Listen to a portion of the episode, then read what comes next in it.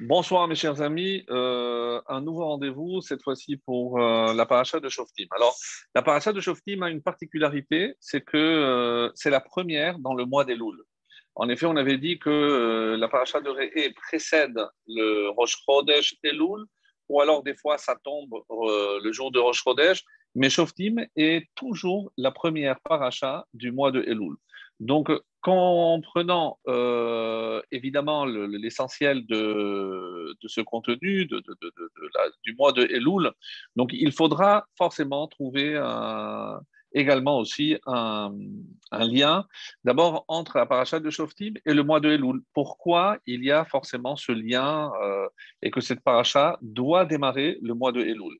Alors, beaucoup de mitzvot dans cette, euh, dans cette paracha de, de Shoftim, notamment les, les ont compté 41 mitzvot, 41 commandements. Euh, parmi eux, il y a 14 commandements positifs, donc des AC, et ce sont des actions nommer un roi, par exemple, même si c'est sujet à discussion, est-ce qu'il y a une vraie obligation de nommer un roi? Et il y a donc 27 euh, lavines, 27 interdictions dans cette, euh, dans cette paracha. Alors, évidemment, on ne pourra pas tous les voir, voir tous ces commandements. On va s'attarder sur essentiellement un ou deux, euh, voire deux, en essayant toujours de faire un lien avec la période que nous allons traverser à, savoir le mois de Elul. Euh, vous vous poserez toujours la question est-ce que tout euh, est ramené à Elul? Bien entendu, on l'a déjà présenté, donc le cours de la semaine dernière, c'était, on va dire, une introduction au mois de Elul, alors que là, on va rentrer vraiment, euh, on va dire, de plein pied dans le contenu essentiel de ce mois de Elul. Qu'est-ce qu'il représente? Et surtout, comment relier ceci avec la paracha de Shofetim? Alors, dans un premier temps, euh, même si je ne vais pas développer, je vais euh, juste lire le début de la paracha, donc de Shofetim, qui dit Shofetim veshoterim titen lecha. Alors, comment on traduit Shofetim? C'est beaucoup plus simple, c'est des juges. Et Shoterim, aujourd'hui en hébreu moderne, Shoterim, c'est un policier. C'est quoi la mission du policier? C'est de faire appliquer la sentence du juge. C'est pour ça qu'on dit des officiers. Des officiers, tu nommeras tu euh, placeras dans toutes les villes, ici c'est plus exactement dans toutes tes portes, et ils jugeront le peuple selon un jugement équitable. Donc, le premier message ici, c'est de placer des, euh, des juges. Alors, le, Kliyakar, entre autres, hein, euh, donne une explication euh, euh, qui, est, connue, à savoir, le Shlach HaKadosh plutôt, aussi cite cette explication-là. Titen lecha. Donc il y a une anomalie. Pourquoi? Parce que on dit shoftim veshotelim titen lecha. Donc c'est un pluriel des, des, juges et des officiers. Titen lecha et tu placeras toi. Alors pourquoi on passe au singulier? Parce que chacun doit placer des juges. Mais euh, je ne suis pas, moi, habilité à nommer un juge. Donc, euh, à qui ça s'adresse? C'est aux personnes qui sont habilitées, justement, à pouvoir nommer des juges. Et euh, un des enseignements que l'on peut déjà tirer de, cette phrase, de ce premier verset, c'est Titan Lecha. Tu ne te contentes pas, et ça c'est le Orahaim Akadosh, qui dit, tu ne sais pas simplement nommer les juges pour juger le peuple, Titan Lecha. N'oublie pas que puis tu peux, comme tu l'as nommé, espérer un traitement de faveur pour toi-même. Non, titan lecha, c'est qu'ils vont aussi te juger. Une fois qu'ils sont nommés, ils doivent être assez, et ça c'est équitable, un jugement équitable, c'est même par rapport à la personne qui l'a nommé. Donc, il ne lui doit rien du tout. Un juge, s'il est nommé, c'est parce que Hachem l'a voulu. Et donc, ne crois pas que tu es redevable à celui qui t'a euh, nommé. Et le Shla Akadosh nous dit Shofetim veshoterim titen lecha. Pourquoi, en commençant ce mois de Elul, à quoi dois-je faire attention? Et où est-ce que je dois placer justement ces gardiens, ces officiers? Eh bien, Bechol Shearecha, dans toutes tes portes. Shearecha, c'est aussi tes orifices. Et c'est connu cette explication donc du Shlach Hakadosh, c'est les orifices et surtout dans le visage. Pourquoi? Parce qu'ils sont au nombre de sept les deux yeux, les deux narines, la bouche et les deux oreilles. Et qu'est-ce que cela veut dire? Attention, surtout pendant ce mois-ci, à ce que tu vois, à ce que tu entends, ce que tu dis et ce que tu sens. Autrement dit, tu ne peux pas profiter euh, d'une bonne senteur sans remercier Hachem, sans faire la bracha. Attention, c'est encore la période estivale, donc attention de ce que tu vas voir, des choses que tu ne devrais pas entendre et surtout des choses que tu ne devrais pas dire ou manger. Donc faire extrêmement attention, c'est comme si je devais placer des, euh, des juges et des officiers pour ne rien laisser ni entrer ni sortir par rapport à ces portes qui sont, euh, que sont les orifices de mon visage. Et comment je sais que ça s'adresse à l'orifice? Parce que vous avez remarqué que shofetim et shoterim, les deux mots commencent par la même lettre, c'est shin. Et où est-ce que nous avons un objet qui contient deux chines, de part et d'autre Messieurs, vous l'avez certainement déjà deviné, il s'agit des téphilines de la tête.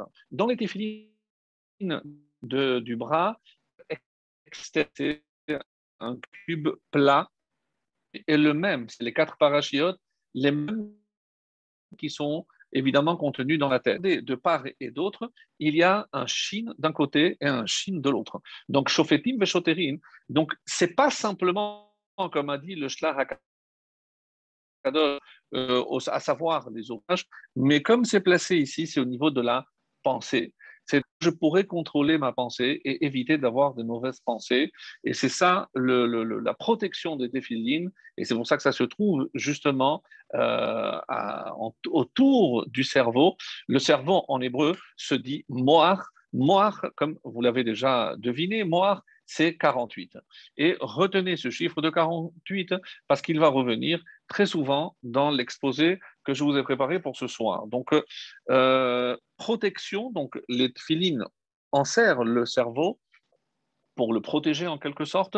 Et euh, où est-ce que je retrouve donc euh, ce chiffre de 48 C'est ce qu'on va euh, aussi voir par la suite. Mais avant de nous attarder sur ce chiffre de 48 et ce qu'il représente, alors pour ne pas garder plus le suspense, 48 c'est exactement le nombre de villes refuges. Et c'est cette mitzvah qu'on va essayer de traiter, puisque c'est une mitzvah assez, assez originale. Et ce n'est pas la première fois on dénombre quatre cas, quatre fois en tout, dans quatre parachiotes différentes, et on va parler de cette mitzvah. Et chaque fois que la Torah parle de cette mitzvah, évidemment, avec des éléments nouveaux, donc ce ne sont pas des répétitions. Mais c'est assez étonnant pour une mitzvah qui n'avait pas lieu encore d'être de ce côté du Jourdain, puisque même si Moshe va nommer, va déjà placer trois villes de ce côté du Jourdain, du côté est du Jourdain. Donc, au moment où ils vont traverser, c'est Yehoshua, Josué, qui va aussi citer les trois autres villes de refuge, sans compter après avec les 42 villes des Lévi'im, au total 48. Donc, on retombe sur ce chiffre de 48. Une autre mitzvah qui est aussi très importante, mais sur laquelle, hélas, on n'aura pas le temps de s'attarder, c'est lorsque, aussi dans cette paracha, il est dit, donc chapitre 17, le verset 14 et 15 que je lis, lorsque tu viendras dans le pays que le Seigneur ton Dieu te donne, que tu occuperas et que tu t'y établiras, et que tu diras, je veux mettre à ma tête un roi comme tous les autres peuples, comme les autres peuples qui m'entourent, tu pourras mettre à ta tête un roi qui soit au milieu de tes frères. Tu ne pourras pas te donner un roi étranger qui ne soit pas ton frère. Alors, dans la formulation de cette mitzvah, et euh, celui qui va énormément développer cette notion-là, c'est Rambam dans Hilchot Melachim. Est-ce que finalement, est-ce que c'est un devoir de nommer un roi? Est-ce que c'est une mitzvah? Ou comme c'est présenté, si tu veux faire comme les autres nations est imposer un roi. Donc, on voit que ce n'est pas évident si on considère, et même euh, des chachamim comme le natif, Rabbi Naftali, Tzvi, Yehuda, Berlin, ou le Rav euh, Chaim Benatar, le Or Chaim, ils sont en désaccord. Est-ce que c'est une mitzvah de nommer un roi ou pas? Alors, on voit déjà aussi la réaction de, de Shmuel Hanavi. Lorsque le peuple vient réclamer un roi, il a une, réaction extrêmement vive, puisque, comme s'il montrait son désaccord, il, n'est pas content que le peuple soit venu demander. Alors, est-ce que c'est la demande? Est-ce que c'est la formulation? En tout cas, euh, c'est vraiment extrêmement complexe. On n'a pas finalement euh, tranché si oui, c'est une mitzvah, c'est bien d'avoir un roi ou pas. En tout cas, il faudra attendre le Melech Mashiach, le roi Messie, puisque si Akadosh Baruch nous envoie un descendant de David qui est aussi roi, c'est parce que forcément c'est euh, ce dont le peuple aura besoin. Mais pendant toute cette période où la lignée davidique a été interrompue, interrompue, on va dire, sur le règne, sur le trône, mais on sait qui est descendant du roi David, puisqu'il y a une tradition à part cela. Mais alors, par qui peut-on remplacer le roi? Quelqu'un qui s'est occupé, et si je cite cet enseignement, parce que c'est ce soir, là, c'est le Rav Kook, le Réaya Ravi Abraham Yitzhak Cook. Euh, Donc, lui, il a un, un enseignement euh, extrêmement original dans un responsable, puisqu'on lui a posé la question, qui s'appelle Mishpat Kohen, et il répond la chose suivante. Le Rav Kook considère que lorsqu'il n'y a pas de roi, c'est le peuple qui hérite du statut de roi. Donc, mais on ne peut pas être dirigé par le peuple. Alors quoi? C'est la collectivité, c'est comme ça qu'il précise cette réponse, c'est la collectivité peut aussi transmettre les prérogatives du roi à celui qui lui paraît le plus digne pour diriger la nation. Donc nous sommes ici dans un système d'élection. Si c'est le peuple qui choisit, donc c'est comme si celui qui a été désigné par le peuple, donc en lui octroyant en quelque sorte des prérogatives presque du roi, eh ben, c'est comme si il avait aux yeux de la halakha d'après le Rav même si tout le monde évidemment n'est pas d'accord, ben, il aurait presque le statut d'un roi. Alors évidemment que si on voit toutes les conditions, je vous invite à aller voir Hilchot Melachim dans Rambam. Euh, donc, quelles sont les conditions? Évidemment que c'est un Talmid Racham et il devait tout le temps étudier la Torah et ce qui fait sa grandeur, c'est son attachement à l'étude de la Torah. Donc, est-ce que si à ce moment-là, même si c'est le peuple qui désigne un dirigeant, mais que ce dirigeant n'est pas, ne correspond pas au profil décrit ici, est-ce que je peux quand même le considérer comme un roi, euh, vu qu'il ne remplit pas les fonctions essentielles à savoir, il dirige selon les lois de la Torah. Donc, je vais laisser cette question en suspens. Le Mashiach viendra certainement vous apporter des réponses sur ce point-là, mais comme c'était la Iloula du Rav donc juste un petit clin d'œil par rapport à cette mitzvah. Donc, j'ai choisi cette mitzvah par rapport à ce qu'il nous dit. Évidemment, c'est une matière à réflexion par rapport à nous qui avons déjà la chance d'habiter en Israël. Comment je dois considérer le dirigeant? Est-ce que euh, j'ai un regard comme celui euh, que je devrais apporter à un roi, donc le respect qui lui est dû, etc. Donc, sachez qu'il y a euh, certains avis qui affirment ceci, et en particulier si ce dirigeant est quelqu'un d'érudit qui étudie la Torah comme euh, le roi d'Israël doit le faire. Donc voilà, ça c'était juste pour euh, fermer la parenthèse. Et maintenant, on va rentrer dans le vif du sujet. C'est euh, cette notion de arrêt miklat. Alors, juste pour que les choses soient claires, et de quelle, de quelle ville il s'agit. Donc, ce n'est pas la première fois qu'on en parle. En effet, il y a déjà dans la paracha de Shofetim, donc juste après le don de la Torah, il y a ici un, texte euh, qui dit la chose suivante. Alors, par rapport donc au roi, je termine euh, pour clôturer ce que je disais sur le roi. Euh, il dit, c'est la paracha Shoftim, donc nous sommes au chapitre 17, le verset 20.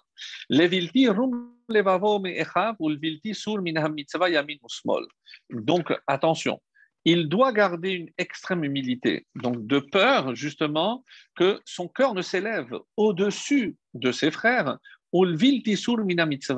et qu'il ne dévie de la mitzvah, du commandement Yamin Smol, à droite ou à gauche. Attention, il doit être donc respecté scrupuleusement, c'est ce qu'on disait, c'est exactement ce qui est écrit. Les Yamim, afin que les jours de son règne se prolongent, Ro Ubanav, lui et ses descendants, ses enfants, Beker et Israël, au sein du peuple juif. Et ici, le Balatourim nous dit quelque chose d'extraordinaire. Donc, une petite curiosité, Levilti, commence par la lettre Lamed, et d'Israël, donc la dernière lettre de ce paragraphe qui parle du roi, se termine par la lettre Lamed. Lamed, comme vous le savez, c'est euh, la valeur numérique de 30. Hapasuk Mesayem Belamed. Remez, c'est une allusion chez Yetze Malchut mi Yehuda. que la royauté descendra de Yehuda. Pourquoi? Ole Lamed. Si je prends la valeur numérique de Yehuda, alors c'est facile, puisqu'il y a deux fois le He, ça fait 10. Vav et Dalet, 6 et 4, ça fait 10, ça fait 20. Et Yud de Yehuda, encore 10, ça fait 30. Donc la valeur numérique de Yehuda qui vaut 30, comme pour nous indiquer que ce paragraphe qui parle de roi, donc commence par l'Amed qui vaut 30 et se termine par l'Amed. Autrement dit, c'est quelqu'un dont la valeur numérique c'est 30. Mais l'Amed Ma'alot va Et on sait aussi qu'il y a 30 conditions pour être roi. Vedavid ben Shana. Et il rajoute, et à quel âge David est monté sur le trône? Donc il a été nommé roi à l'âge de de 30 ans, encore le chiffre 30, comme c'est rapporté dans le livre de Samuel, le deuxième livre, euh, chapitre 5, verset 4.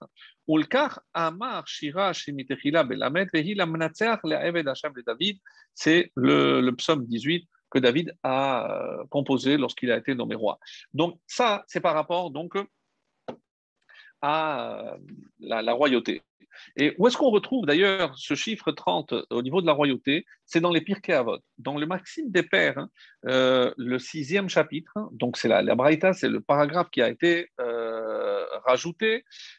Donc la sixième Mishnah, on dit là-bas, donc on explique que la, royauté est supérieure à la prêtrise. Pourquoi?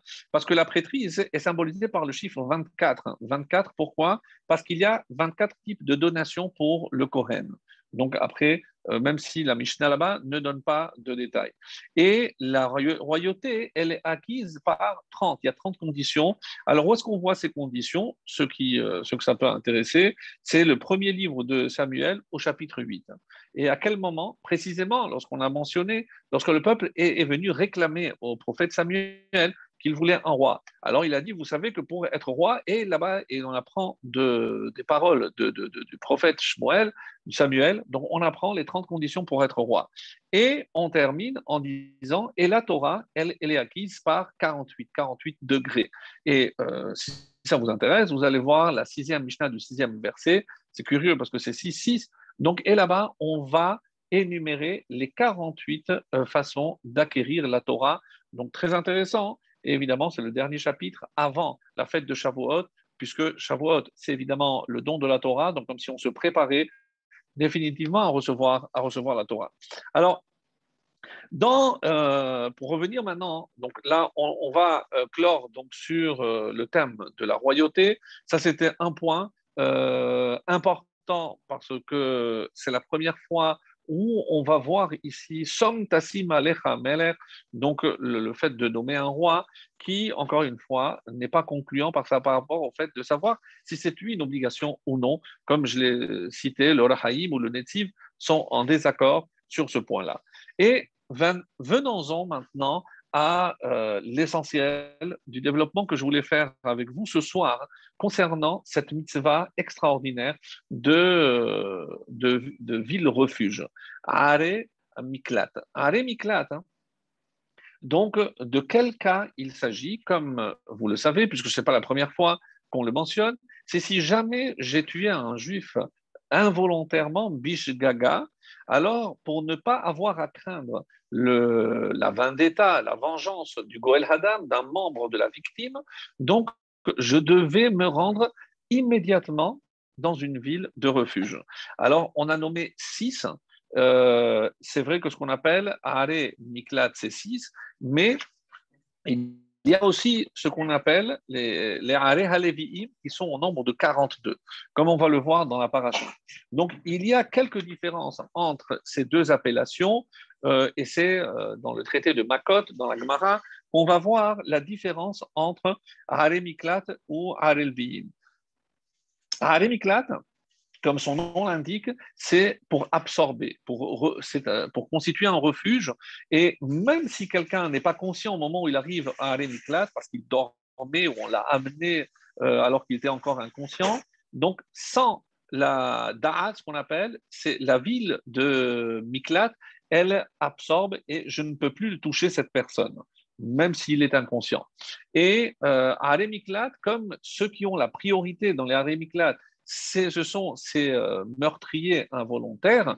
Donc, si jamais en rentrant, il n'y a pas assez de place et elle était occupée aussi par des Lévi'im, eh ben, c'est Israël qui a euh, on va dire, la, prérogative, donc a le, le, Kdima, il, il, a une priorité, et donc c'est le Lévi qui doit quitter cette ville pour laisser la place à ce meurtrier pour qu'il soit protégé. Donc, à Miklat, c'est véritable. Donc, il y en a trois. Trois du côté du Jourdain, donc on va les, citer tout à l'heure, et trois une fois que Josué euh, va conquérir la, terre d'Israël. Donc, la première des choses qu'il va faire, il va nommer ces trois villes. Donc, il y a trois et trois d'un côté, plus les 42. Comment elles étaient établies, etc. Donc, ça, c'est dans le livre de Josué qu'on peut, on peut voir tous ces détails-là. Et il y a aussi un autre point, c'est que à part ces six villes qui sont à Aré, Miklat, pour ce qui est des villes qui appartenaient aux Lévi'im, qui peuvent aussi euh, venir protéger ces meurtriers, mais à ce moment-là, c'était payant. Si je devais vivre, habiter là-bas, je devais payer un loyer pour pouvoir être hébergé par les, les Lévi'im. Donc, intéressant, pourquoi c'est les Lévi'im qui avaient ce, cette faculté de pouvoir protéger en quelque sorte ces meurtriers. Ça, on va essayer de le voir, euh, de le voir par la suite. En tout cas, j'aimerais maintenant venir à euh, la première fois de où la Torah parle des villes refuges, et c'est dans la paracha de Shofetim.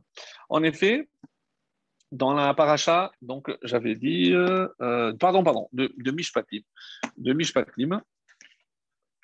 Et comment c'est marqué dans la paracha de Mishpatim? Alors, je l'ai ici. Alors, euh, j'avais préparé, euh, voilà, Mishpatim. Alors, c'est au chapitre 21 le verset 12 et 13. Qu'est-ce qu'il est dit? Je lis directement en, français. Make ishvamet motumat. Donc, euh, celui qui frappe un homme et celui-ci meurt, motumat, il sera mis à mort. Donc, ça, c'est un cas normal. Mais le verset 13 rajoute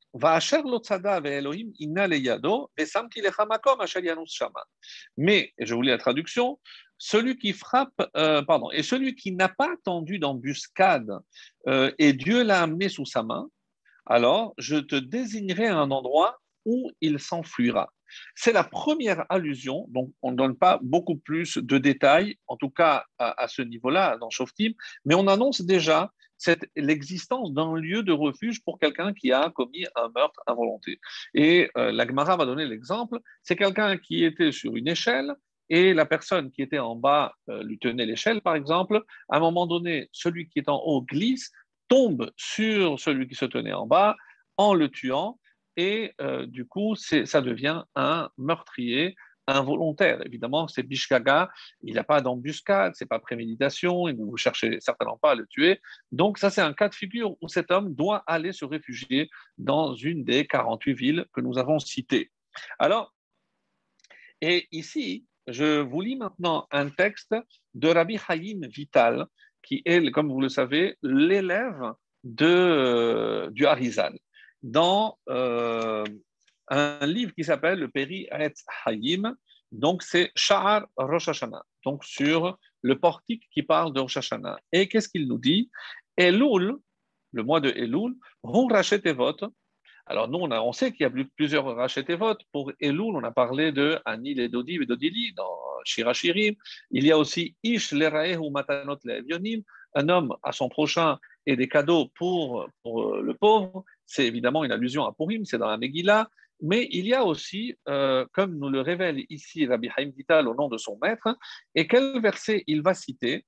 Elul Hu Rachetevot, ce sont les initiales de Inna Leyado Vesamti Lecha. C'est le verset que nous venons de lire dans la paracha de Shoftim, qui est une allusion. Et donc, comment on a traduit Inna Leyado, Dieu l'a placé dans ta main. Donc, si cette personne s'est trouvée, s'est retrouvée en bas de cette échelle et a trouvé la mort par ton intermédiaire, sache que c'est Hachem qui avait condamné cette personne et qui l'a placée là où il fallait pour que lorsque toi tu tombes, eh ben, cette personne trouve la mort. Certainement, comme vont l'expliquer nos Chachamim dans la Gemara et autres, cette personne était déjà euh, passible de la peine de mort, peut-être parce qu'il avait tué quelqu'un, mais sans euh, témoin, comme l'exemple le plus classique. Donc, il était euh, chayav mita Le ciel va s'arranger pour que cette personne trouve la mort. Il y a une justice, et on sait que même si elle n'est pas visible ou compréhensible aux yeux de l'homme, il y a un juge, un dayan, Balour Dayan Haemet, donc qui est euh, fidèle à la vérité. Et donc, euh, si cette personne est morte, parce qu'elle devait, trouver la mort.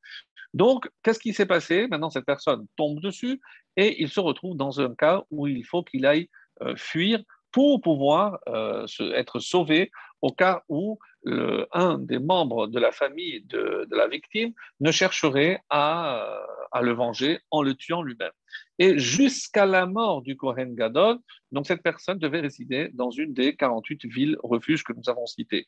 Et à la mort du Kohen Gadol, donc il pouvait sortir et je ne pouvais pas porter la main sur lui si c'était Shalom le cas. Donc la personne devenait un meurtrier et c'est à lui, c'est lui qui allait être condamné. Donc ça c'est la première citation qui est faite dans la paracha de Mishpatim et Maintenant, reste à essayer de comprendre pourquoi il y a une allusion à Elul euh, quand on parle de ville refuge.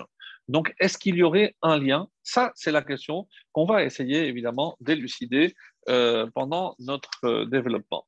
Mais ce n'est pas tout, puisque Rachid dit qu'il s'enfuira et euh, il explique, mais puisque la Torah ne donne pas plus de précision, Machane Lévia, il faut qu'il aille là où séjournaient les Lévim.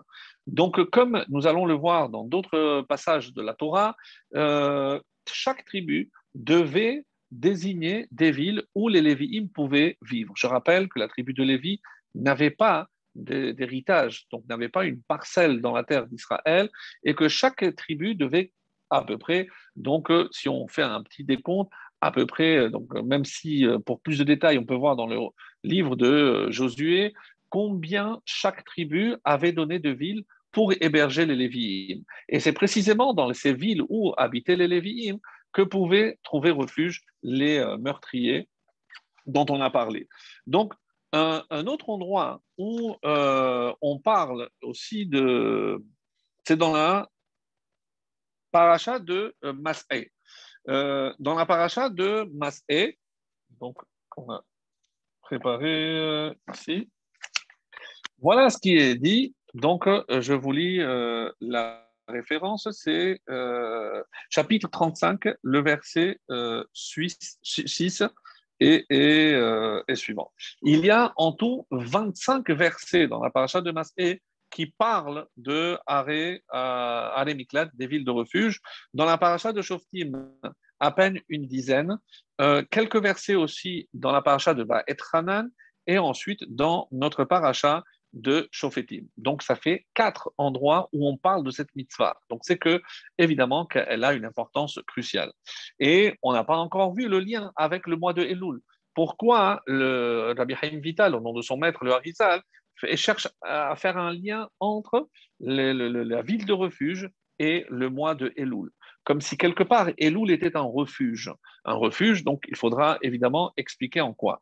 Et dans la paracha de Masé, donc j'ai dit le Bamidbar, nombre, euh, chapitre 35, il est écrit, euh, voilà. Donc, je vais lire directement pour gagner du temps la traduction et les villes que vous donnerez aux Lévi'im, les civils de refuge que vous accorderez pour que le meurtrier s'enfuit là-bas, et en plus d'elles, en plus de ces six villes, vous donnerez 42 autres villes.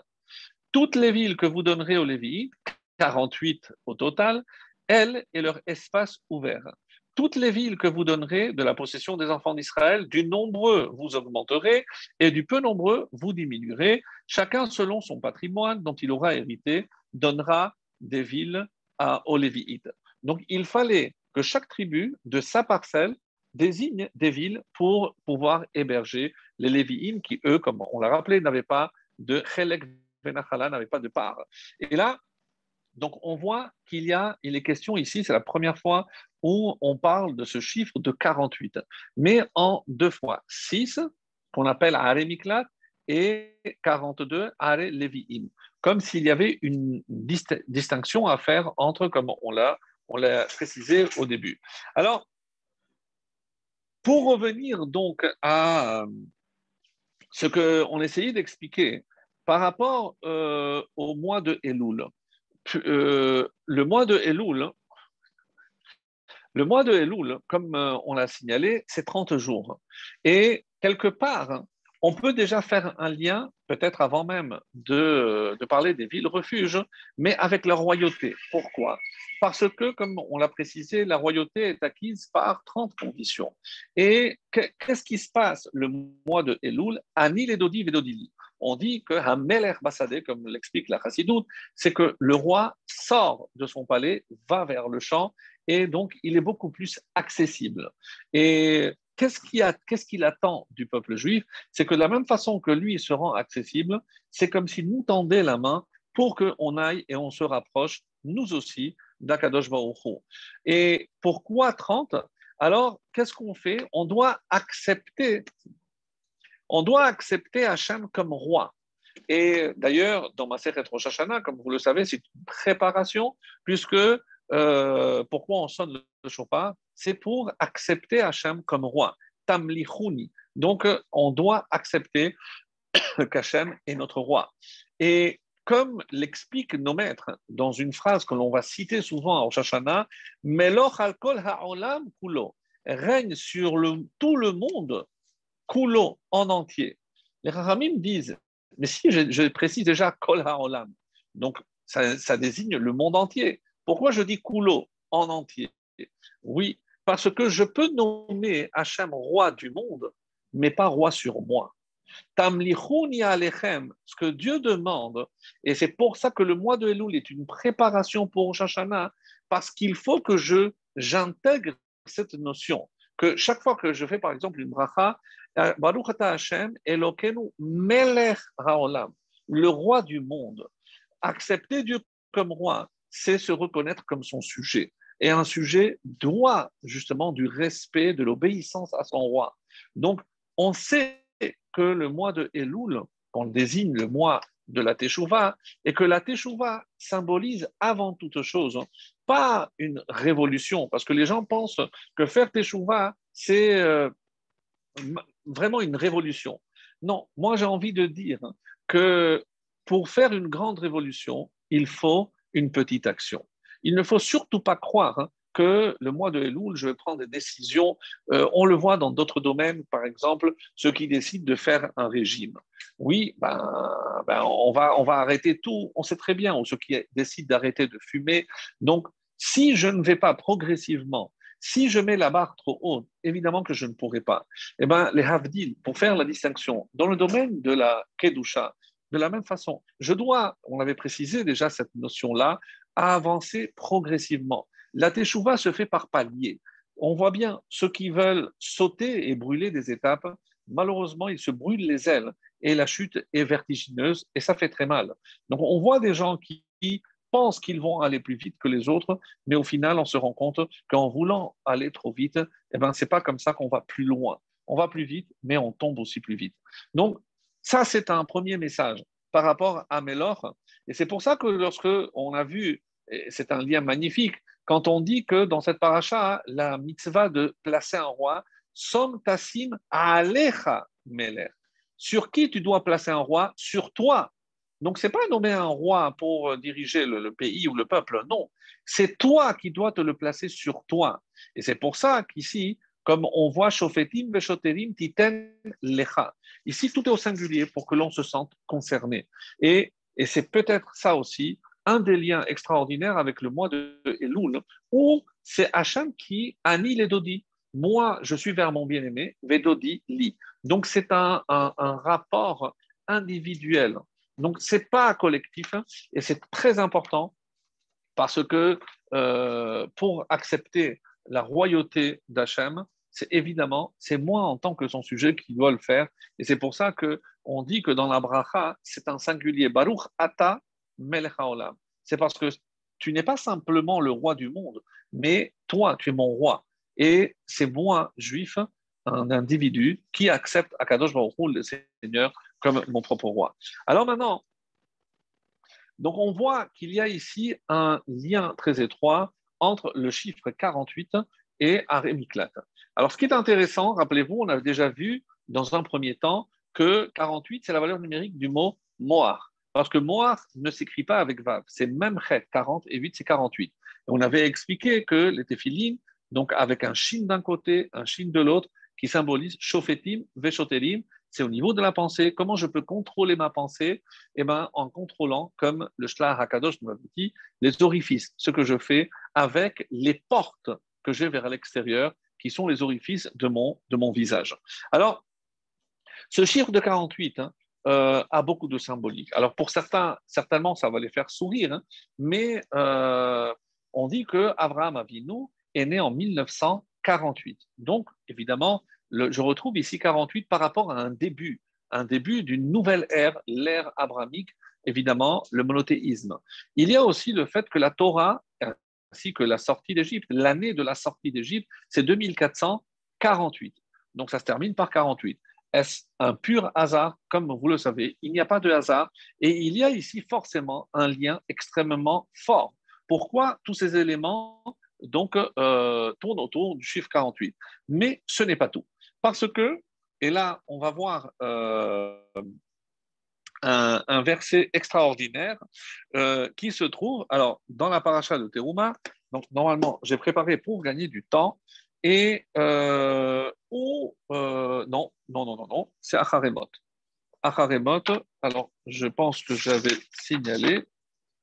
Dans la paracha de Acharemot, alors excusez-moi, parce que j'ai plusieurs livres ici et euh, je n'ai pas tout noté. Dans la paracha de Wacharim Mot, qui est lu le jour de, de Kippour, euh, je pensais l'avoir noté. Excusez-moi. Bon, finalement, on ne gagne pas du temps. Alors, je vais vous lire. Qu'est-ce qui est dit? C'est le, jour de Kippour, euh, le Kohen Gadol devait faire des aspersions. Donc, il prenait le sang et il faisait des aspersions. Donc, combien en faisait-il Il y a 16 sur la parochette. La parochette, donc c'est le tissu qui séparait le Kodesh du Kodesh Kodashim, 16 sur la caporette, sur le Aaron, donc 16 fois il aspergeait, et 16 sur le à Hachitzon et le Misbeh Hazahav, sur les deux hôtels, celui en cuivre et celui en or. Donc 16 au total. Alors, je vais vous lire ici, euh, donc j'ai la référence. Euh, donc, c'est le Baalatourim. Le Baalatourim, donc c'est Shemot. Voilà. Euh. Ah non, non, pardon. Il était là, il était prêt. Il était plus, plus loin. Excusez-moi. Voilà. Il est déjà à la bonne page. Alors, le verset dit midamapa, il prendra du sang de, de la vache, vehiza be'etzba'on alpenia kaporet kedma ve'difnea kaporet yazeh sheva pe'amim minadam be'etzba'on meshachat asayir. Alors, le, euh, le Balatourim explique ve'difnea kaporet yazeh sheva pe'amim. Alors, pourquoi il fait sept fois? Donc, c'était. Il, faut, il explique combien de fois il faisait, mais ce qui nous intéresse, hein. Au total, il y en avait 16, 16 aspersions sur la caporette. Pourquoi 16 Et il donne cette explication parce que au Sinaï, il y a eu 16 alliances.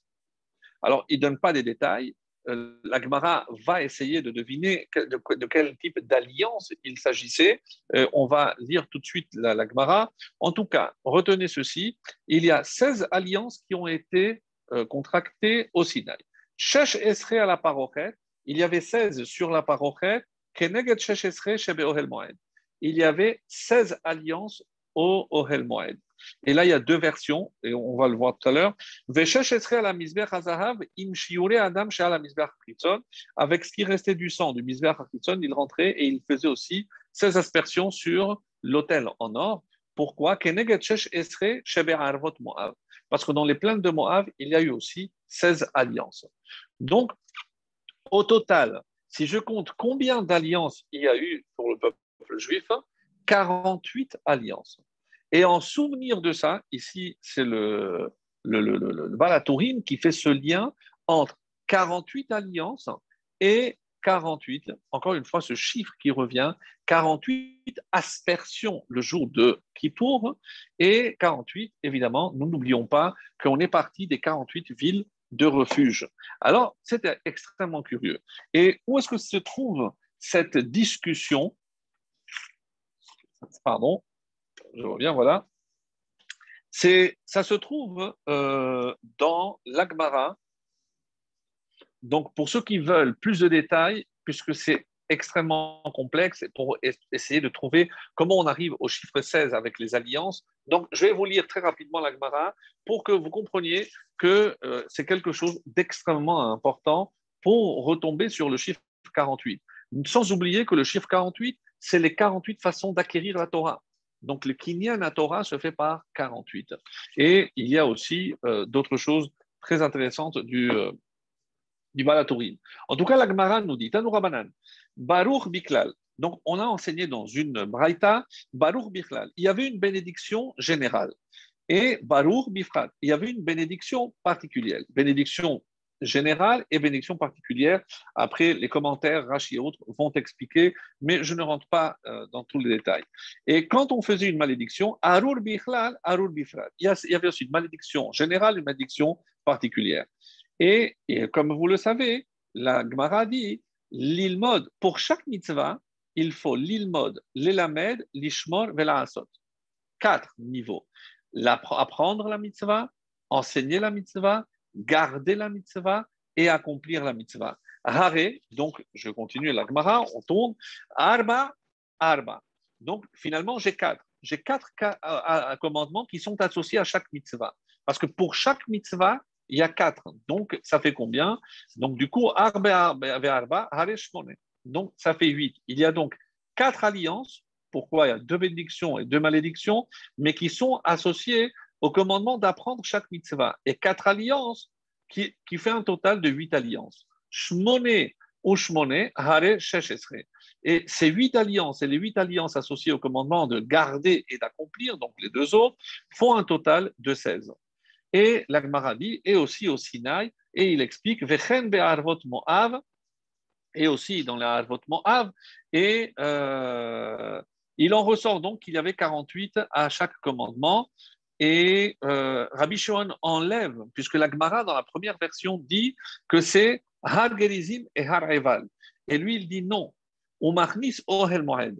Donc, d'après Rabbi Shimon, c'est pas Har Gerizim et Har Eval, et les commentaires vont expliquer pourquoi, Rashi entre autres, mais je ne rentre pas dans les détails. En tout cas, quand on a vu le Balatourim, qu'est-ce qu'il a apporté? Il a apporté l'opinion de Rabbi Shimon. Qu'est-ce qu'il a dit? Qu'il s'agit ici de euh, Ohel dans l'attente d'assignation. Donc, on voit ce calcul, comment on en arrive à 16 à chaque fois, à chaque endroit, c'est par rapport donc au fait qu'il y a 4 et qu'il y a euh, malédiction, bénédiction. Donc 4 fois 4, ça fait 16.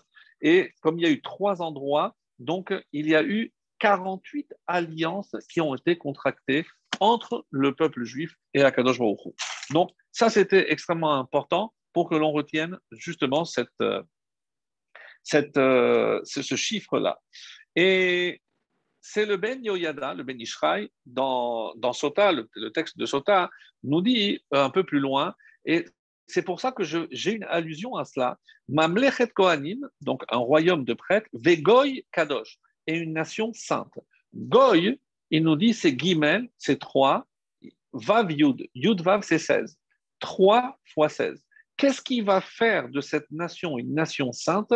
C'est 3 fois 16, c'est-à-dire les 48 alliances que nous allons euh, contracter avec Hachem. C'est ça qui, nous, qui fera de nous un peuple saint, un goy kadosh. Donc c'était un petit clin d'œil au, Ben Israël aussi. Alors, maintenant, reste à savoir quel serait le lien entre les aspersions, les azaot, et du coup, si je trouve aussi le chiffre 48, c'est qu'il y a aussi un lien avec les villes refuges. Et là, ça commence à se compliquer puisque je ne sais pas si vous suivez. Alors, c'est vrai, je vous accorde que c'est un peu plus complexe parce qu'il y a plusieurs pistes, mais il y a comme vous pouvez le, constater, donc un fil conducteur c'est à chaque détour où il y a un lien qui est fait avec le 48 que, donc forcément, il y a un lien avec les villes refuges. Mais ce n'est pas tout, puisque on va tous les citer. Après, évidemment, on va fermer toutes, les, boucles. Alors, un texte de Tanadebe Eliyahu, qui est, qui est attribué au prophète Eliyahu Navi, on dit qu'une fois, il y avait un élève qui a demandé combien de prophètes il y a eu, et il lui a répondu 48. Euh, élève a demandé pourquoi 48 pourquoi ben, S'il y avait eu 50, alors peut-être qu'il aurait dû 50, pourquoi 48 Et euh, il lui dit, ben, c'est comme les 48 villes de refuge. Alors là, on est stupéfait. Quel est le lien entre 48 prophètes et 48 villes refuges? Alors, je vous invite à un autre petit détour, cette fois-ci dans le Talmud. C'est le traité de Megillah et c'est la page 14a et là, on va voir quelque chose de formidable. Et donc, je, vais lire très rapidement pour... Euh, voilà, qu'est-ce qu'il dit? Voilà. Amar Rabbi Abba Barkahana. Donc, Rabbi Abba Barkahana a dit Gedola hasarat tabaat yoter me arba nevi'im. Ah. Donc, plus grande a été le fait de retirer la bague plus que 48 prophètes, Vesheva Neviot, et sept prophétesses. Israël, qui a eu que la, a eu comme prophète. Pourquoi?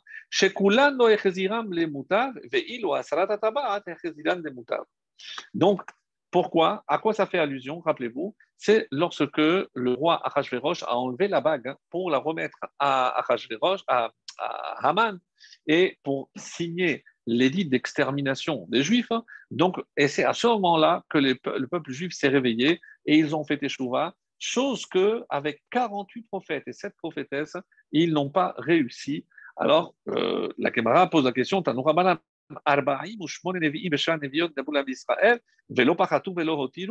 mais pourquoi C'est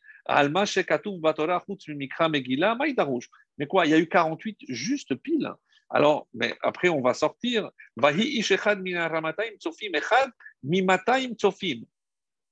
Alors, on dit que Ramataim, c'est une allusion, donc si c'est au prophète Samuel, mais on dit qu'il y a eu 200 Tsofim. Tsofim, c'est des visionnaires, c'est un nom qu'on donne aux prophètes.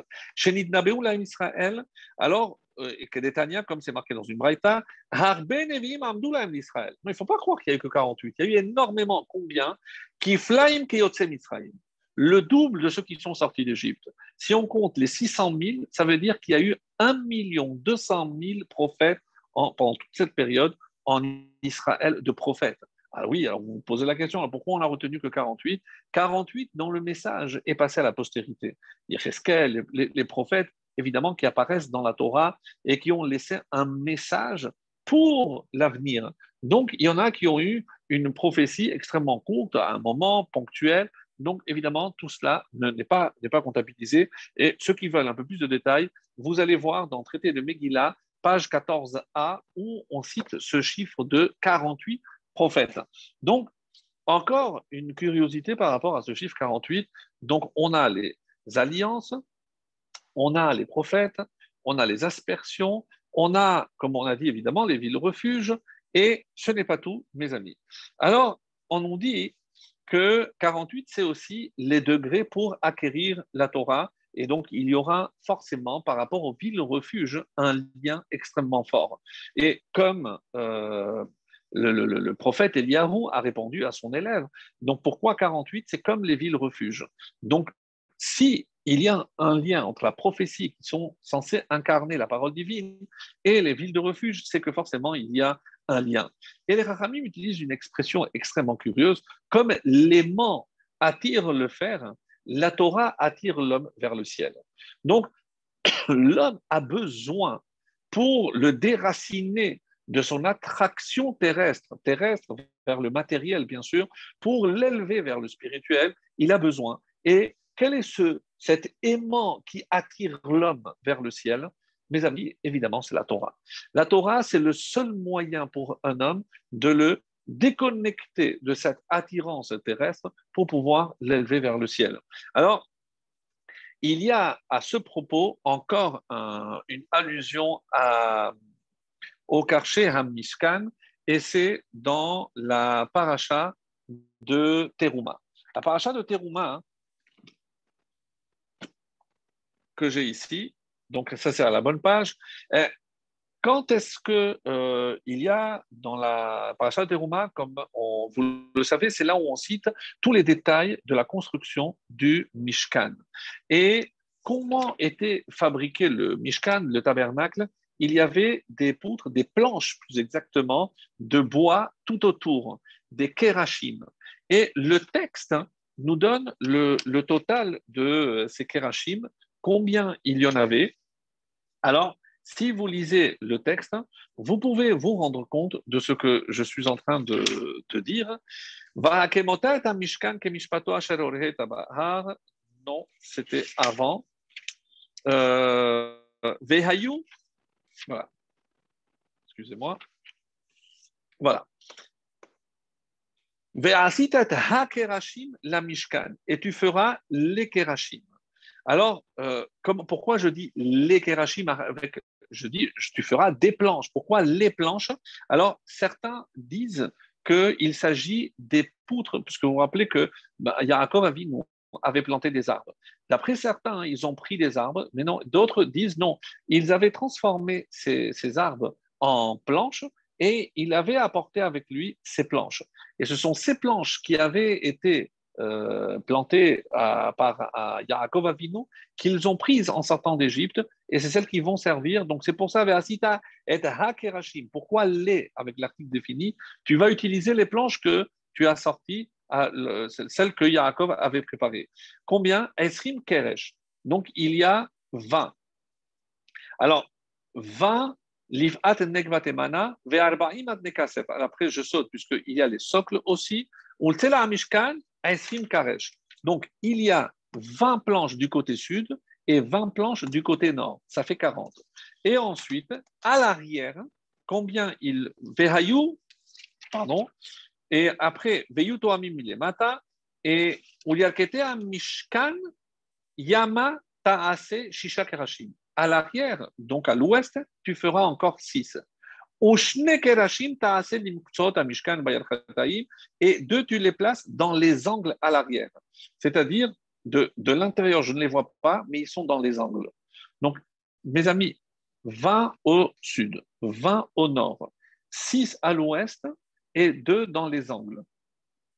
Ça fait combien? Évidemment, vous l'avez trouvé. 40 plus 6 plus 2, c'est 48. Donc, le Mishkan était composé de 48 planches de bois. Incroyable. Encore le 48. Alors, et le Ba'aturim, donc sur euh, ce verset, le verset 25 que, que vous pouvez lire, Ma Memchet Kerashim et Memchet 48 euh, planches, Keneged Memchet Mishmarot Kehuna Velevia et ça correspond aux 48 gardes des Kohanim et des Lévi'im dans le temple. Et pour plus de détails, c'est dans ma Secheta Anit, Daf Kavav, la page 26, où on donne là-bas le détail. C'était deux fois 24 euh, euh, Mishmarot, donc il y avait des gardes de 24, 24, 24, ça fait 48, donc au total 48. Donc encore, on vient de découvrir qu'il y a 48 planches dans le tabernacle et qu'il y a 48 gardes. Donc ça fait un peu trop. je vous l'accorde. Donc, on a perdu un peu le fil avec tous ces 48, mais en commençant à tirer le fil, on a commencé, on ne savait pas où on allait s'arrêter, mais très sincèrement, on reste très étonné. Et pour euh, que la question soit vraiment complète, il y a la première fois qu'apparaît le chiffre 48, et là, on va rentrer un peu plus euh, dans, le, niveau un peu secret. Donc, lorsque euh, on nous dit que il y avait un des élèves de Rabbi Meir. Rabbi Meir qui était, euh, comme vous le savez, l'élève de Rabbi Elisha ben, ben Abouya. Donc, il avait un élève qui s'appelait Sumchus. Sumchus euh, était un, génie et on dit qu'il apportait sur chaque élément 48 preuves de pureté et s'il il décidait ou il décrétait que c'était impur, il apportait 48 preuves d'impureté. Alors, Évidemment, on est un peu étonné. Euh, ce Sumchus, dont on n'a pas tellement entendu parler, mais qui était vraiment un génie, un grand parmi les grands, élèves de Rabbi Meir. Donc, comment se fait-il que pour chaque preuve qu'il voulait apporter, il tombait sur le chiffre 48 Des fois, il pouvait avoir 50 euh, preuves, des fois 30 preuves. Comment se fait-il que chaque fois qu'il apportait une preuve pour la pureté ou l'impureté, c'était toujours ce chiffre de 48 Et là, euh, c'est le Maharsha, un commentaire très connu, bien sûr, de l'Agmara, qui nous dit à quoi ça fait allusion. Donc, on sait que les portes du discernement de la connaissance qu'on appelle Sha'aredina sont au nombre de 50. Euh, ça, c'est le summum. Quand il est question de Moshe, il y a un verset dans Teilim qui dit me'at meloki. Tu as retiré un tout petit peu de la divinité. C'est-à-dire que Moshe donc n'est pas arrivé à 50, Moshe est arrivé à 49. Moshe a atteint les 49 degrés de la connaissance, ce qui est donné à un humain. Et comme Sumchus était inférieur à Moshe, donc si Moshe a atteint le chiffre 49, le a dit ne pouvait atteindre que pardon, 48. Donc du coup, c'est qu'il avait une connaissance globale de la Torah où sur chaque élément, il était capable d'apporter tout ce qui était humainement accessible au-delà de Moshe qui avait atteint 49, au-delà du maximum qui était 50, on dit que Rabbi Shimon Bar Yochai a atteint les 50 portes de la connaissance, et en tout cas, Moshe qui était inférieur à Sumprus, donc pas 49, donc c'est pour ça qu'on explique qu'il a atteint le, chiffre de, de 48. Alors, il y a, comme vous le savez, dans, dans un, Mara très connu dans Baba Metzia, euh, la page 84. Hein.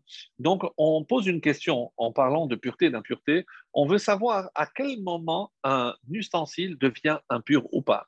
C'est-à-dire, quand est-ce que je considère hein, qu'un ustensile a le nom de Kelly? Parce que si c'est un Kelly, s'il s'appelle un ustensile, alors oui, il peut évidemment euh, contracter l'impureté.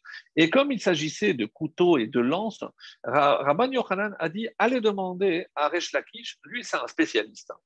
Ça veut dire que c'est un spécialiste. Hein. Rappelons-le, ses origines, c'était un bandit. Donc il, s'y connaît en armes. Il sait à partir de quel moment dans, la confection de tel ou tel ustensile, on peut considérer qu'il est déjà appelé un ustensile ou pas. Mais euh, Lakish a très mal pris il s'est vexé du fait qu'on lui rappelle ses origines. Et pour bien le montrer, il a dit Moi, avant d'être Resh Lakish, Rabbi Shimon ben Lakish, j'étais Resh, Rosh Shodedim, j'étais le chef des bandits. C'est ce que tu voulais dire? Du coup, c'est Rabbi Yochanan qui s'est vexé de la répartie de Sachavuta, de son, celui avec qui il étudiait. Du coup, il était tellement sévère, Rabbi Yochanan, quand il a regardé, on dit que Resh Lakish est tombé malade. Resh Lakish est euh, tombé malade et euh, sa femme, qui était évidemment la sœur de Rabbi Yochanan, rappelez-vous, qui lui avait promis euh, sa sœur, puisqu'il lui a dit Ta force, tu devrais la mettre au service de la Torah.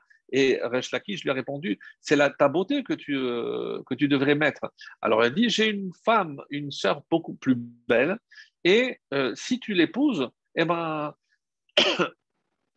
je pourrais étudier avec toi. Alors, ce qui est étonnant, et moi je ne l'ai jamais dit euh, de cette façon-là, dans cette, euh, dans, cette anecdote, il y a quelque chose qui est choquant.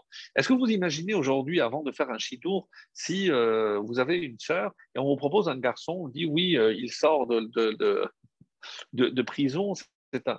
Est-ce que vous imaginez une fille se laisser entraîner dans une aventure pareille? Alors, qu'est-ce qu'on a perdu peut-être, mes amis Comment la sœur de Rabbi Yochanan, on, a l'impression qu'on ne pose pas de questions. Alors, soit vous optez pour cette attitude de dire, de toute façon, on n'avait pas leur mot à dire, d'imaginer une réponse pareille. Mais comment imaginer qu'elle n'a elle, n'a pas hésité à prendre quelqu'un?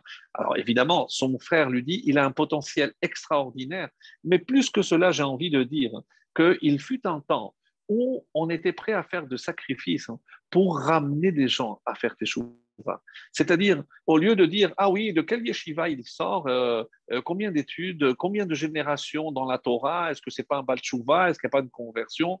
Non, pas du tout. La question ne s'est même pas posée. C'est qu'il y a un juif qu'il faut sauver, et eh ben on va tout faire pour le sauver. Donc, ça, c'est peut-être quelque chose qui, malheureusement, s'est perdu. En tout cas, je ferme la parenthèse. La fin de l'histoire malheureuse, c'est que euh, il est tombé malade et il en est mort. Lorsque ils ont vu dans quel désespoir, dans quel désarroi se retrouvait Rabbi Yochanan, on dit qui c'est qu'on peut lui apporter? Ils lui ont dit le seul qui est capable de tenir tête, il s'appelait Rabbi Eliezer ben Pedad, c'était un génie. Et chaque fois que euh, Rabbi Yochanan disait quelque chose, il apportait 24 preuves hein, pour prouver qu'il avait raison. Rabbi Yochanan euh, a dit Où es-tu, Resh Lakish? Où es-tu, Resh Lakish Moi, chaque fois que j'avais des questions, tu m'as porté 24 questions et moi j'étais obligé de te répondre 24 réponses. Donc ça fait 48. Donc vous avez remarqué que 24 questions plus les 24 réponses, ça fait encore 48. On a dit que c'est les 48 pour acquérir la Torah. Donc cette discussion, et on dit que euh, malheureusement, donc, euh, quand il n'arrivait pas à étudier, il, Rabbi Yochanan est tombé malade et les Chachamim ont prié pour qu'il meure. Alors, il y a une question très intéressante qui est posée par nos maîtres, mais pourquoi ils n'ont pas euh, prié pour qu'il se rétablisse? Parce que s'il allait se rétablir, il allait se rendre compte du manque extraordinaire de Resh Lakish, il, il allait retomber malade. Donc, on lui a dit, comme ça, il peut le rejoindre là-haut, et là-haut, c'est sûr qu'ils étudient ensemble. Donc, c'était juste au passage pour rappeler, là encore, ce chiffre 48. Le Orachaim Akadosh nous dit que euh, lorsque euh, on regarde le, schéma, alors qu'est-ce que vous remarquez? Que dans le schéma Israël, Hashem Elokeinu, Hashem Echad, il y a six mots. Et si je compte le nombre de mots du premier paragraphe, il y a, mes amis, 42. Donc, tout le schéma, c'est 6 avec le schéma et 22, euh, euh, pardon, 42 mots avec le, premier paragraphe. Donc au total, c'est le schéma. Et qu'est-ce qui a marqué dans le traité de Berachot, la page 5 C'est que lorsque le Yetzer Hara te poursuit, qu'est-ce que tu es censé faire? Faire le schéma. Tiens, comment on appelle celui qui essaye de nous faire tomber? Le Goel Hadam, le vengeur, celui qui veut notre sang celui qui veut nous éloigner de notre roi, celui qui veut nous induire à faire des fautes. Donc, qu'est-ce que je dois faire lorsque je sens que les Sahara l'emportent? On dit, je dois faire le schéma. Et le schéma, c'est comme, puisqu'il y a 6 mots et 42, 48 mots, ces 48 mots, c'est une allusion aux villes de refuge. Donc, mes amis, si on pousse encore plus loin, quand je dis que 48, c'est le symbole de la Torah, donc, quelle, est l'invitation ici du mois de Elul? Qu'est-ce que qu'est-ce attend de nous pendant ce mois? C'est que je trouve dans ce mois un refuge. Mais c'est quoi le refuge? On a dit que c'est par rapport à l'alliance. Mais l'alliance de quoi Pour contracter la Torah? Pour euh, faire le Mishkan. Mais le Mishkan, donc ces planches de 48, elles étaient pour garder la Torah qui avait été acquise, acquise par 40 Donc, tout concourt à un seul mot, mes amis, c'est la Torah. Autrement dit, le mois de Elul, c'est une invitation à augmenter, à me réfugier. Mais où? Dans la Torah. Je dois me consacrer plus que tout à la Torah, parce que c'est dans la Torah que je vais non seulement me réfugier, mais me sauver, parce que plus je vais pouvoir me rapprocher de Dieu, plus le Yetzara ne me laissera pas comment on appelait le Goël Adam. Lui, il veut se venger parce que, justement, tu, risques de t'approcher trop d'Hachem et lui, ben, il va tout faire pour t'en empêcher. Et, euh, dans la paracha de Acharemot, on a dit aussi que euh, il y a euh, un, un, texte dans la paracha, Bezot Yavo Aharon et la Kodesh. Avec ceci, Aaron viendra dans le Kodesh. Donc, il y a plusieurs explications. Qu'est-ce que c'est ce mot Zot? Zot, comme vous le savez, c'est aussi Vezot HaTorah. Dans la paracha de Vaetranan, juste après les versets qui parlent de, de, refus de Torah, on trouve ce verset Zot HaTorah Shesam Moshe Lifne Bene Israël. C'est curieux. Donc, la Gemara pose la question, les Haramim posent la question, mais quel est le lien? Pourquoi on relie les villes de refuge avec ce texte. Quand est-ce qu'on lit, nous, cette phrase Zota Torah chez Moshe? Eh bien, lorsqu'on montre la Torah, comme s'il y avait un lien entre la Torah et les villes refuges.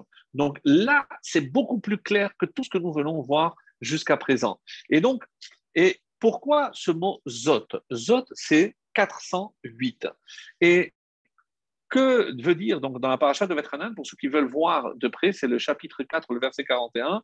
Az Yavdil Moshe Shalosh Arim. Alors Moshe distinguera trois villes. Et on continue avec le verset qui dit Zot Torah Moshe d'Israël. Quel est le rapport? Alors, le mot Zot apparaît lorsque Aaron arrive le jour de Kippour. Et, euh, et on dit, mais avec quoi il vient? Et la réponse classique que le Chacham donne, Bisrut HaTorah. Qu'est-ce qui permet à Aaron de venir pour demander pardon pour le peuple entier? C'est le mérite de la Torah. Et euh, comme c'est marqué, le, psaume que nous lisons depuis le Rosh Chodesh Elul, les David Adonai Orive Donc, euh, David est dit que Hachem est ma lumière et mon salut. On dit que c'est Rosh Hashanah, que c'est Kippour, mais il y a un verset par la suite, Imtakum alay milchama si une guerre éclate contre moi, Bezot anivotea, j'ai confiance, Bezot, en elle. Mais David, le roi David, dans le psaume, ne dit pas. Et c'est quoi ce Bezot? C'est 408. Alors il y a une très belle explication. Qu'est-ce qui peut me sauver? En quoi j'ai confiance? En elle, je peux dire, c'est la Torah. C'est la Torah qui va me protéger lorsque une guerre éclate contre moi. La guerre, on a parlé déjà assez souvent, c'est évidemment la guerre que me déclare le le Yetzerara. Mais il y a euh, trois choses qui peuvent changer le décret d'un homme. Et ça, si vous voyez dans le livre de Rosh Hashanah, de Kippour, il y a Teshuvah, Tefillah et Tzedaka. Et dans certains livres, au-dessus de ces mots apparaissent trois. La Teshuvah, c'est quoi? C'est le Tzom, c'est le jeûne.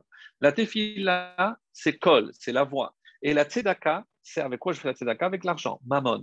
Donc, qu'est-ce qui est dit ici? C'est que ces trois moyens pour euh, rompre pour un, décret et me rapprocher de Dieu. Alors, il y a une curiosité, évidemment pas de hasard. La valeur numérique de Tzom, c'est la même que Kol et Mammon, c'est 136. Et puisqu'il y en a trois, 136 fois 3, mes amis, c'est 408. C'est-à-dire, si je fais la somme de 4, 0 et 8, ben, la même chose de 0, si je ne compte pas, 408, c'est 48 je retombe un peu indirectement aussi, mais sur le chiffre 48. C'est-à-dire, sur quoi je dois compter? Sur la Teshuvah, sur la Tefila et sur la Tzedaka. Mes amis, le mois de Elul, c'est là où je dois mettre l'accent. La Teshuvah, évidemment, je jeûne. Il y en a qui jeûnaient 40 jours depuis Elul jusqu'à Kippour. Donc aujourd'hui, on n'a pas la force. Mais Tefila, on doit prier plus que d'habitude. On a rajouté les Selichot, nous les Séfarades, depuis euh, depuis ce matin, depuis aujourd'hui, puisque Rosh Chodesh on ne fait pas. Et Tzedaka, je dois augmenter justement la Tzedaka que je fais. Et ces trois éléments, lorsque il y aura une guerre, c'est ça qui va guise nos maîtres, c'est ça qui va me protéger. Alors, vous savez que lorsque je regarde dans le Sefer Achinour, c'est là où il y a répertorié les 613 mitzvot, la mitzvah de placer des villes pour les Lévi'im, c'est la mitzvah numéro 408. Évidemment qu'il n'y a pas de hasard, mes amis, mais c'est quand même assez curieux et c'est ce que je voulais citer. Maintenant, pourquoi les Lévi'im en deux mots? Parce que, comme vous le savez, les Lévi'im avaient un statut particulier. Les Lévi'im avaient, et en quoi c'est lié à tout ce que nous venons de dire, bien entendu, pourquoi il fallait répartir les Lévi'im dans toutes les tribus Quelle était leur mission? Enseigner et maintenir la Torah. Donc les Lévi'im avaient comme mission, évidemment, pas simplement une minorité qui allait dans le temple, mais tous les autres c'était pour là où il y avait des juifs, hein, ils devaient enseigner la Torah. Et où je vois que la tribu de Lévi a été particulière, lorsque on dit que le malach Michael s'est présenté à Yaakov, il a dit Tu as promis Maaser. Donc il a fait un décompte avec les enfants, et le dixième enfant, il les a comptés et il est retombé. Le dixième, c'était la tribu de Lévi, et il a dit La tribu de Lévi, je la donne à Hachem. Et on dit que. Euh, euh, le malach Michael a pris Lévi, a montré Hachem, et Hachem lui a dit Toi, tu vas être comme des malachim. Tu vas transmettre, tu vas vivre que pour transmettre la Torah. Donc, on voit que la tribu de Lévi a un statut particulier depuis la naissance. Évidemment, celui qui va donner la Torah, c'est le Lévi, Vaikar Ish Mibet Lévi, un homme de la tribu de Lévi, parce que c'était plus important de savoir que la tribu de Lévi. C'est Lévi encore qui va, au moment opportun, lors de la faute du veau d'or, c'est eux qui vont frapper ceux qui euh, avaient fauté. Donc, c'est eux aussi, Lévi, alors qu'il n'a que 13 ans, lorsqu'il va tuer tous les hommes de la ville de Shechem pour défendre la, probité, la, la, honte, l'humiliation qu'avait subi Dina, leur sœur. Donc, on voit que Lévi, eh ben, c'est précisément ce qui incarne la Torah. Donc, on tourne et ce sont euh, aussi de la tribu de Lévi, puisque les Kohanim, des descendants de Lévi, c'est eux qui ont pour mission dans le temple de faire les aspersions pour ramener les, euh, les, Juifs auprès et euh, en obtenant le pardon divin. Et donc là, mes amis, on peut commencer à fermer la boucle, puisque la boucle est simple. La boucle, c'est évidemment, vous l'avez compris, c'est la Torah. Et justement, quel est le lien maintenant avec le meurtrier par inadvertance. Pourquoi? Qu'est-ce qui s'est passé? Parce que normalement, et comment on a lu le verset, celui qui tue un homme, il aurait dû mourir. C'est-à-dire que la preuve, c'est que si un vengeur de sang vient, il doit le tuer. Il peut le tuer, on ne peut rien lui faire. Donc, il, par la mort qu'il a entraînée, il s'est déconnecté de la vie. Et donc, comme je dis, pour être en vie, il faut être attaché à Hachem. Et comment je m'attache à Hachem à travers la Torah? Et donc, quelqu'un qui s'est retrouvé dans cette situation où il a entraîné la mort, donc la déconnexion avec la vie, donc lui, il doit maintenant se reconnecter avec la vie. Comment? À travers les villes représentant la Torah, c'est les villes tenues par les Lévi'im. Et on comprend maintenant pourquoi ce tueur devait aller se réfugier. Mais mes amis, quel rapport avec nous, avec Elul? Parce que finalement, mes amis, qu'est-ce qui se passe? Si quelqu'un se tue Mais aujourd'hui, une expression terrible, c'est celui qui tue le temps. Eh bien, tuer le temps, c'est quelque part se tuer, parce que le temps est quelque chose d'irréversible. Donc, je perds le temps, je tue le temps. Donc, quelque part, je suis coupable, même si je le fais par inadvertance. Donc, qu'est-ce que je dois faire pour rattraper tout le temps que j'ai tué? Eh ben, je dois me reconnecter avec les villes refuges. Et quels sont ces 48 Eh ben, d'abord le schéma, c'est-à-dire la tfila, matin et soir, et bien évidemment, bien, on a dit, et se reconnecter avec l'étude de, la Torah. Donc, si tu te fais toi-même du mal, comment en tuant euh, ton temps, tu dois profiter du mois de Elul pour augmenter l'étude de la Torah. Et c'est ça euh, on peut dire, les allusions à ces trois villes. Pourquoi Moshe Rabbeinu était tellement impatient de nommer ces trois villes? Alors les Ramim ici, ils voient cette allusion. Pourquoi dès maintenant Pourquoi on n'attend pas euh, les temps messianiques Pourquoi on n'attend pas de passer déjà en Israël? Non. Parce que dès maintenant, et que représentent ces trois villes, maintenant qu'on a fait le tour, eh ben, c'est ce qu'on a dit, la Teshuvah. La Teshuvah, mes amis, c'est encore une fois ne pas prendre de trop grands euh, engagements, mais une petite chose, et augmenter quelque chose de très petit, même insignifiant à nos yeux, mais c'est ça la vraie teshuva. Donc quelque chose de petit. Et ensuite, on a dit la tefila, donc évidemment faire les efforts, même si je ne le fais pas, pour faire les trois tefilotes si je le peux, avec minyan. Donc si je n'avais pas l'habitude, trouver aussi la possibilité de faire des selichot, peut-être pas tous les matins, mais commencer lundi ou jeudi ou lundi et jeudi ou le dimanche, c'est plus facile. Et la tzedaka, eh ben, même si vous avez l'habitude de donner, eh ben, ce mois, il faut évidemment se renforcer et aider encore plus.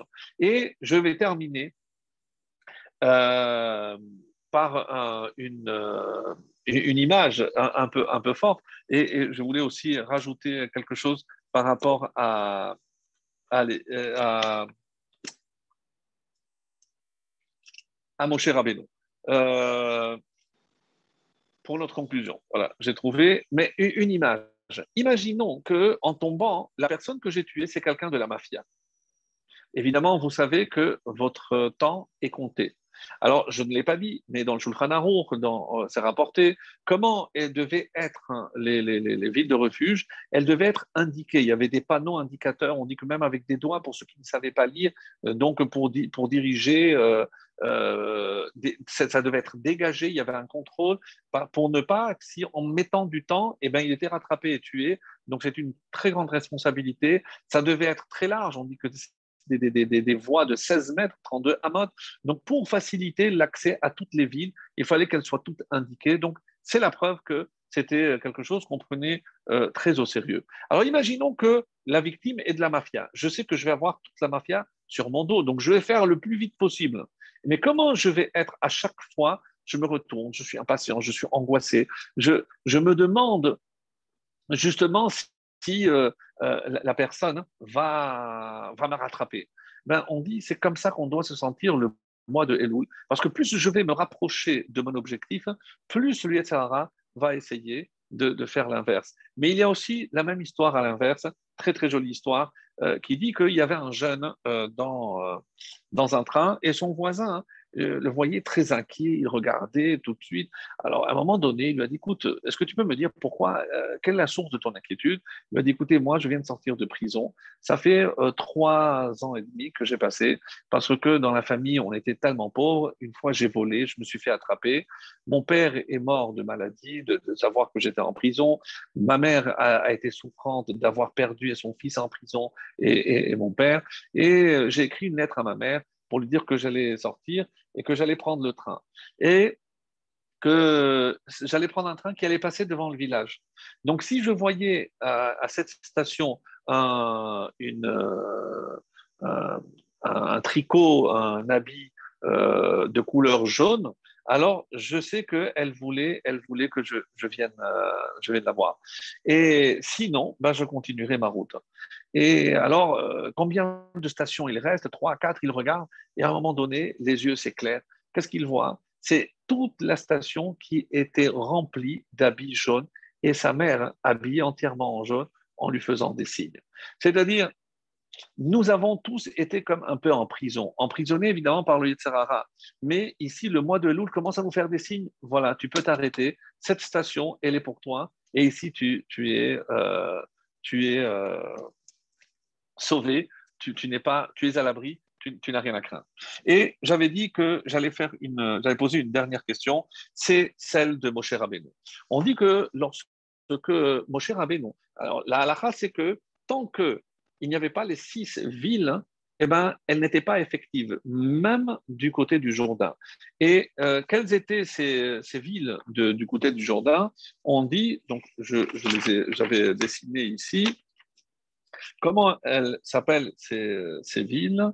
Alors voilà, il y avait donc du côté est du Jourdain, euh, donc j'avais dit que c'était par rapport, donc c'est le texte qui nous le dit, pour les autres, c'est dans Josué, comme je l'ai dit. Donc, il y avait au nord la tribu de Ménaché, c'est la ville de Golan. Après, euh, au centre, la tribu de Gad, c'était la ville de Ramoth. Et euh, la, tribu de Réhouven, donc celle qui était restée, Réhouven, Gad et la moitié de Ménaché, c'est la ville de Betzer. Le Ben Ishraï fait remarquer que les initiales donnent Gever. Gever, euh, donc c'est le, nom qui, qui, symbolise évidemment le Gibor, la force, puisque c'est ça qui nous donne la force de réparer. C'est ça le, tikkun. Et les trois villes, euh, puisqu'on avait dit six, c'est au nord la tribu de Naphtali, c'est Kadesh. Après, la tribu de Ephraïm, c'est Shechem. Et en bas, la tribu de Yehuda, c'est la ville de Hebron. Voilà pour les six villes de refuge. Il y avait les autres villes qui sont nommées dans le livre de Josué. ça, c'est les six villes euh, Aré Miklat. Et les autres, c'est les villes de, des comme on l'a dit. Mais d'après la, la, Torah, donc, tant qu'elles ne sont pas six, donc elles, n'étaient pas effectives. Alors pourquoi Moshe s'est empressé de les faire? Il y en a qui disent que c'est parce qu'il a reçu l'ordre de Dieu de les placer. Et on dit Az Yavdil Moshe. Alors Moshe a distinguera au futur. Mais ça nous dit Az Yashir. On dit que chaque fois qu'il y a Az, c'est euh, l'expression d'une joie qui passe par un cantique, une chanson. Et on ne comprend pas pourquoi Moshe Rabbeinu aurait chanté au moment où Dieu lui a donné la, la, mitzvah de nommer, de, de situer trois villes de ce côté-là. Surtout qu'il savait qu'elles étaient inefficaces, puisqu'il fallait que les six soient ensemble. Et s'il s'est réjoui, les Raham disent que c'est par rapport à lui-même. Pourquoi? Alors, encore vraiment cinq minutes, mais c'est tellement beau, vraiment une réponse magnifique.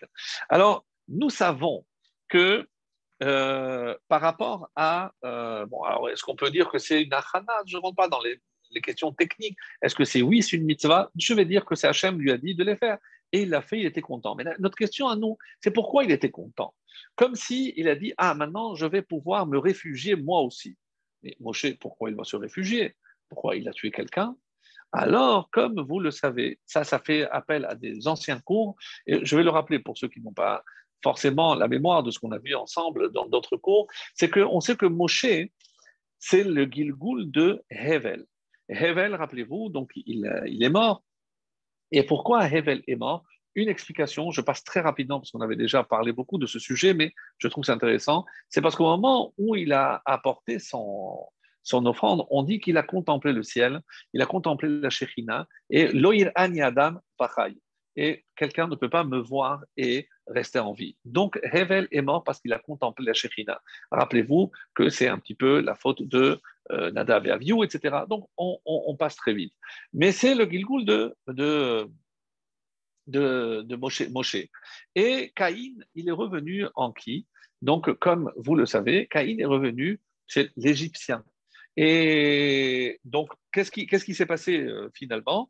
Euh, Moshe a tué l'Égyptien. Et l'Égyptien était le Gilgoul de Caïn qu'il avait tué. Alors, il l'a tué, mais la question est simple. Mais il l'a pas tué par inadvertance. Il l'a tué, cet Égyptien, parce que, comme vous le savez, avec euh, il a eu une relation. Et de cette relation va sortir un, enfant euh, qui va profaner le nom de Dieu, le, blasphémateur. Euh, euh, donc, mais quel rapport Quel rapport avec la ville de refuge?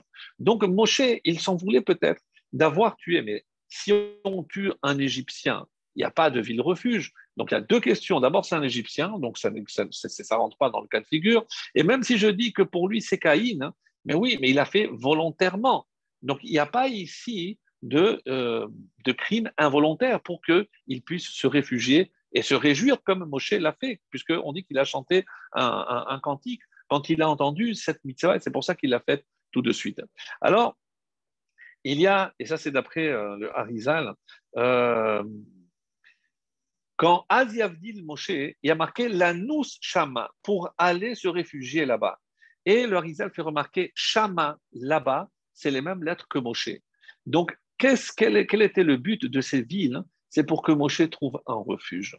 Et comme Moshe l'a compris, c'est pour ça qu'il s'est réjoui. Mais ça n'explique pas, même si je dis par rapport. Pardon, excusez-moi.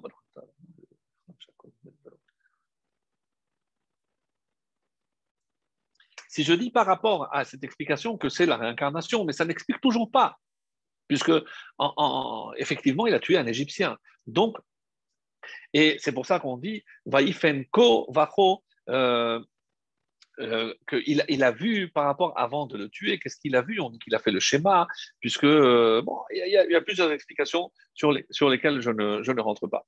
Et l'explication très très belle, on dit c'est pour ça que quand il est sorti, il est allé se réfugier chez qui? Chez Yitro. Mais Yitro, il est appelé Yeter. Yeter, et on a rajouté le Vav, Vav 6, comme les six villes. Donc, il a trouvé refuge. Mais ça n'explique toujours pas. Et c'est pour ça qu'il euh, y a une, autre question très rapide. Je sais que le temps passe, mais c'est tellement beau. On dit quand euh, Pinchas, il a tué euh, Zimri, pourquoi il a dû prendre une lance? On dit que Pinchas, il connaissait le Shem Améphorach. Et ce Midrash, je ne sais pas si je l'avais raconté, et d'où on sait que euh, Pinchas, il connaissait le Shem Améphorach, le, le, nom ineffable. Certains disent que c'est le nom de 42 lettres de Dieu, 6 fois 7.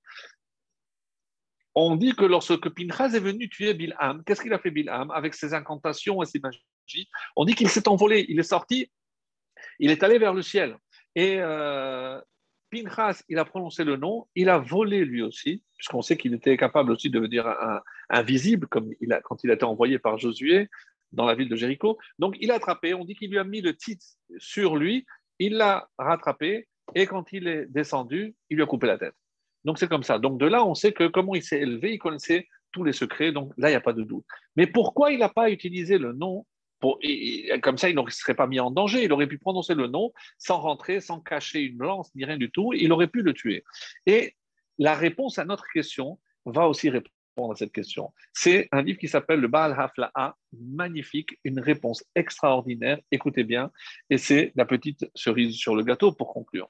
On dit que Moshe Rabbeinu, lorsqu'il était confronté à cet enfant, le blasphémateur, qu'est-ce qu'il a fait, ce blasphémateur? On, on dit qu'il a blasphémé le nom de Dieu, mais ça veut dire qu'il le connaissait, le nom de Dieu. Comment il le connaissait? Parce qu'on est venu lui dire, mais tu sais qui tu es, toi? Ton père, c'est n'est pas Dathan, c'est pas Biria. Certains disent que c'était quelqu'un euh, qui n'a pas ne l'a pas reconnu comme son fils de la tribu de Dan. Il a dit non, ton père était un Égyptien. Ah bon? Et qu'est-ce qu'il est devenu? On dit ce que Moshe l'a tué avec le, le nom d'Hachem. Bon, c'est quoi ce nom d'Hachem? Et ils lui ont dit, ils lui ont transmis le nom que Moshe avait utilisé, puisqu'il y avait beaucoup qui le connaissaient. Qu'est-ce qu'il a fait, le, fils, donc ce blasphémateur? Il a prononcé le nom de Dieu que Moshe avait prononcé pour tuer son père, et il a blasphémé. Et qu'est-ce que ça a entraîné? Sa mort. Donc Moshe, qu'est-ce qu'il s'est dit? C'est parce que j'ai tué l'Égyptien avec le nom le nom ineffable, que ce nom a atterri chez l'enfant, que l'enfant a pu blasphémer parce qu'il a connu ce nom, et finalement il en est mort. Donc, il a tué par inadvertance. Comment? En prononçant le nom de Dieu. Pourquoi Pinchas n'a pas voulu utiliser le nom de, Dieu? Parce qu'il dit, regardez, si jamais quelqu'un, un descendant, va l'utiliser, et il risque de mourir à cause de moi, donc je ne tombe pas dans... Euh, l'erreur, si on peut dire, que, qui, est arrivée à Moshe Rabbeinu. Et on dit c'est pour ça que Moshe, il s'en voulait, pas par rapport à l'Égyptien, par rapport à ce juif, parce que cet enfant était juif, parce que c'était le fils d'une juive. Donc comme il est mort, hein, et donc et Moshe s'en était voulu. On dit, vous savez quel âge il avait Puisque c'était au moment de la sortie d'Égypte, plus euh, les 40 ans dans le, dans le désert. Non, pardon, pardon, dans le désert. Donc, les deux ans où ils ont construit le, Mishkan, plus les 40 ans, puisqu'il a, il avait euh, lorsqu'il s'est sauvé. Donc, on, on, estime son âge à peu près à, euh, à 62 ans, puisqu'il est parti à l'âge de 20 ans et il est, il est revenu Moshe à l'âge de 80, plus les deux années, premières années dans le désert, donc ce qui lui fait euh, à peu près l'âge de 62 ans. Donc lorsque cet enfant, qui, n'est pas un, donc un homme de 62 ans, est mort, mais Moshe n'avait pas la conscience tranquille. Lorsque Hachem lui a dit maintenant tu pourras trouver refuge, il s'est dit maintenant je peux réparer la mort involontaire de ce juif hein, parce que j'ai tué cet Égyptien et malheureusement ça a entraîné la mort par inadvertance d'un juif. Donc, comment Moshe était scrupuleux sur les conséquences de ses actes. Mes amis, c'est ça ce qu'on doit apprendre. Si Moshe était tellement scrupuleux, est-ce que nous, on peut prétendre être aussi méticuleux dans tout ce qu'on fait, dans tout ce qu'on dit, les conséquences de ce qu'on peut faire ou ce qu'on peut dire? Non. Mais au moins, nous avons une opportunité exceptionnelle. Ce mois de Loul qui arrive, eh ben, nous allons nous renforcer en, en rajoutant, comme on l'a dit, un petit peu, nous avons la chance d'être protégés pendant ce mois. Donc, si on rentre dans le mois de Elul, si on rentre dans la Torah, on sera protégé et le Yetzirah ne pourra pas nous avoir. Et c'est comme ça qu'à Nil et Dodi et Dodili, eh ben, je pourrai, grâce à la Torah, me rapprocher de mon Créateur. Très, très bonne soirée à tous.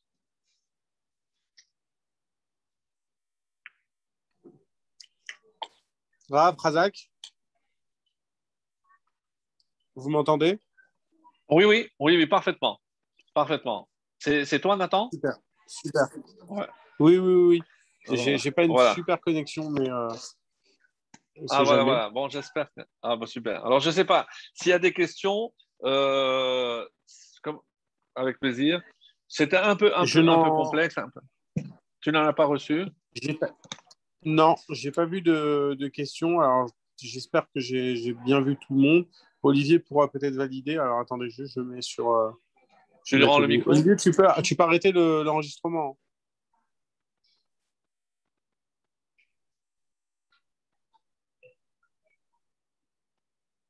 Alors, je ne sais pas s'il va rester jusqu'à la fin, euh, mais je crois qu'il que, devait, il devait arrêter l'enregistrement. ah, d'accord. D'accord, bon, je pense qu'il tourne l'enregistrement, euh, c'est pas grave. Euh, Peut-être qu'il coupera euh, au montage. Bon, au montage. En tout cas, il n'y a pas beaucoup de, il n'y a, pas eu de, de, questions. De toutes les façons, euh, elles peuvent toujours arriver en au cours de la semaine ou des, ou des choses comme ça. oui, oui, c'est souvent le cas. Bon, bah écoute, en tout cas, en tout cas merci beaucoup. Merci à vous, même en vacances. Désolé. Euh, non, non, non, c'est moi. Merci vraiment, euh, même en vacances, d'avoir euh, maintenu la connexion, c'est le cas de le dire, et que ben, ben cette connexion avec la Torah, ben, nous connecte avec le Créateur encore plus, Bezrat Hashem.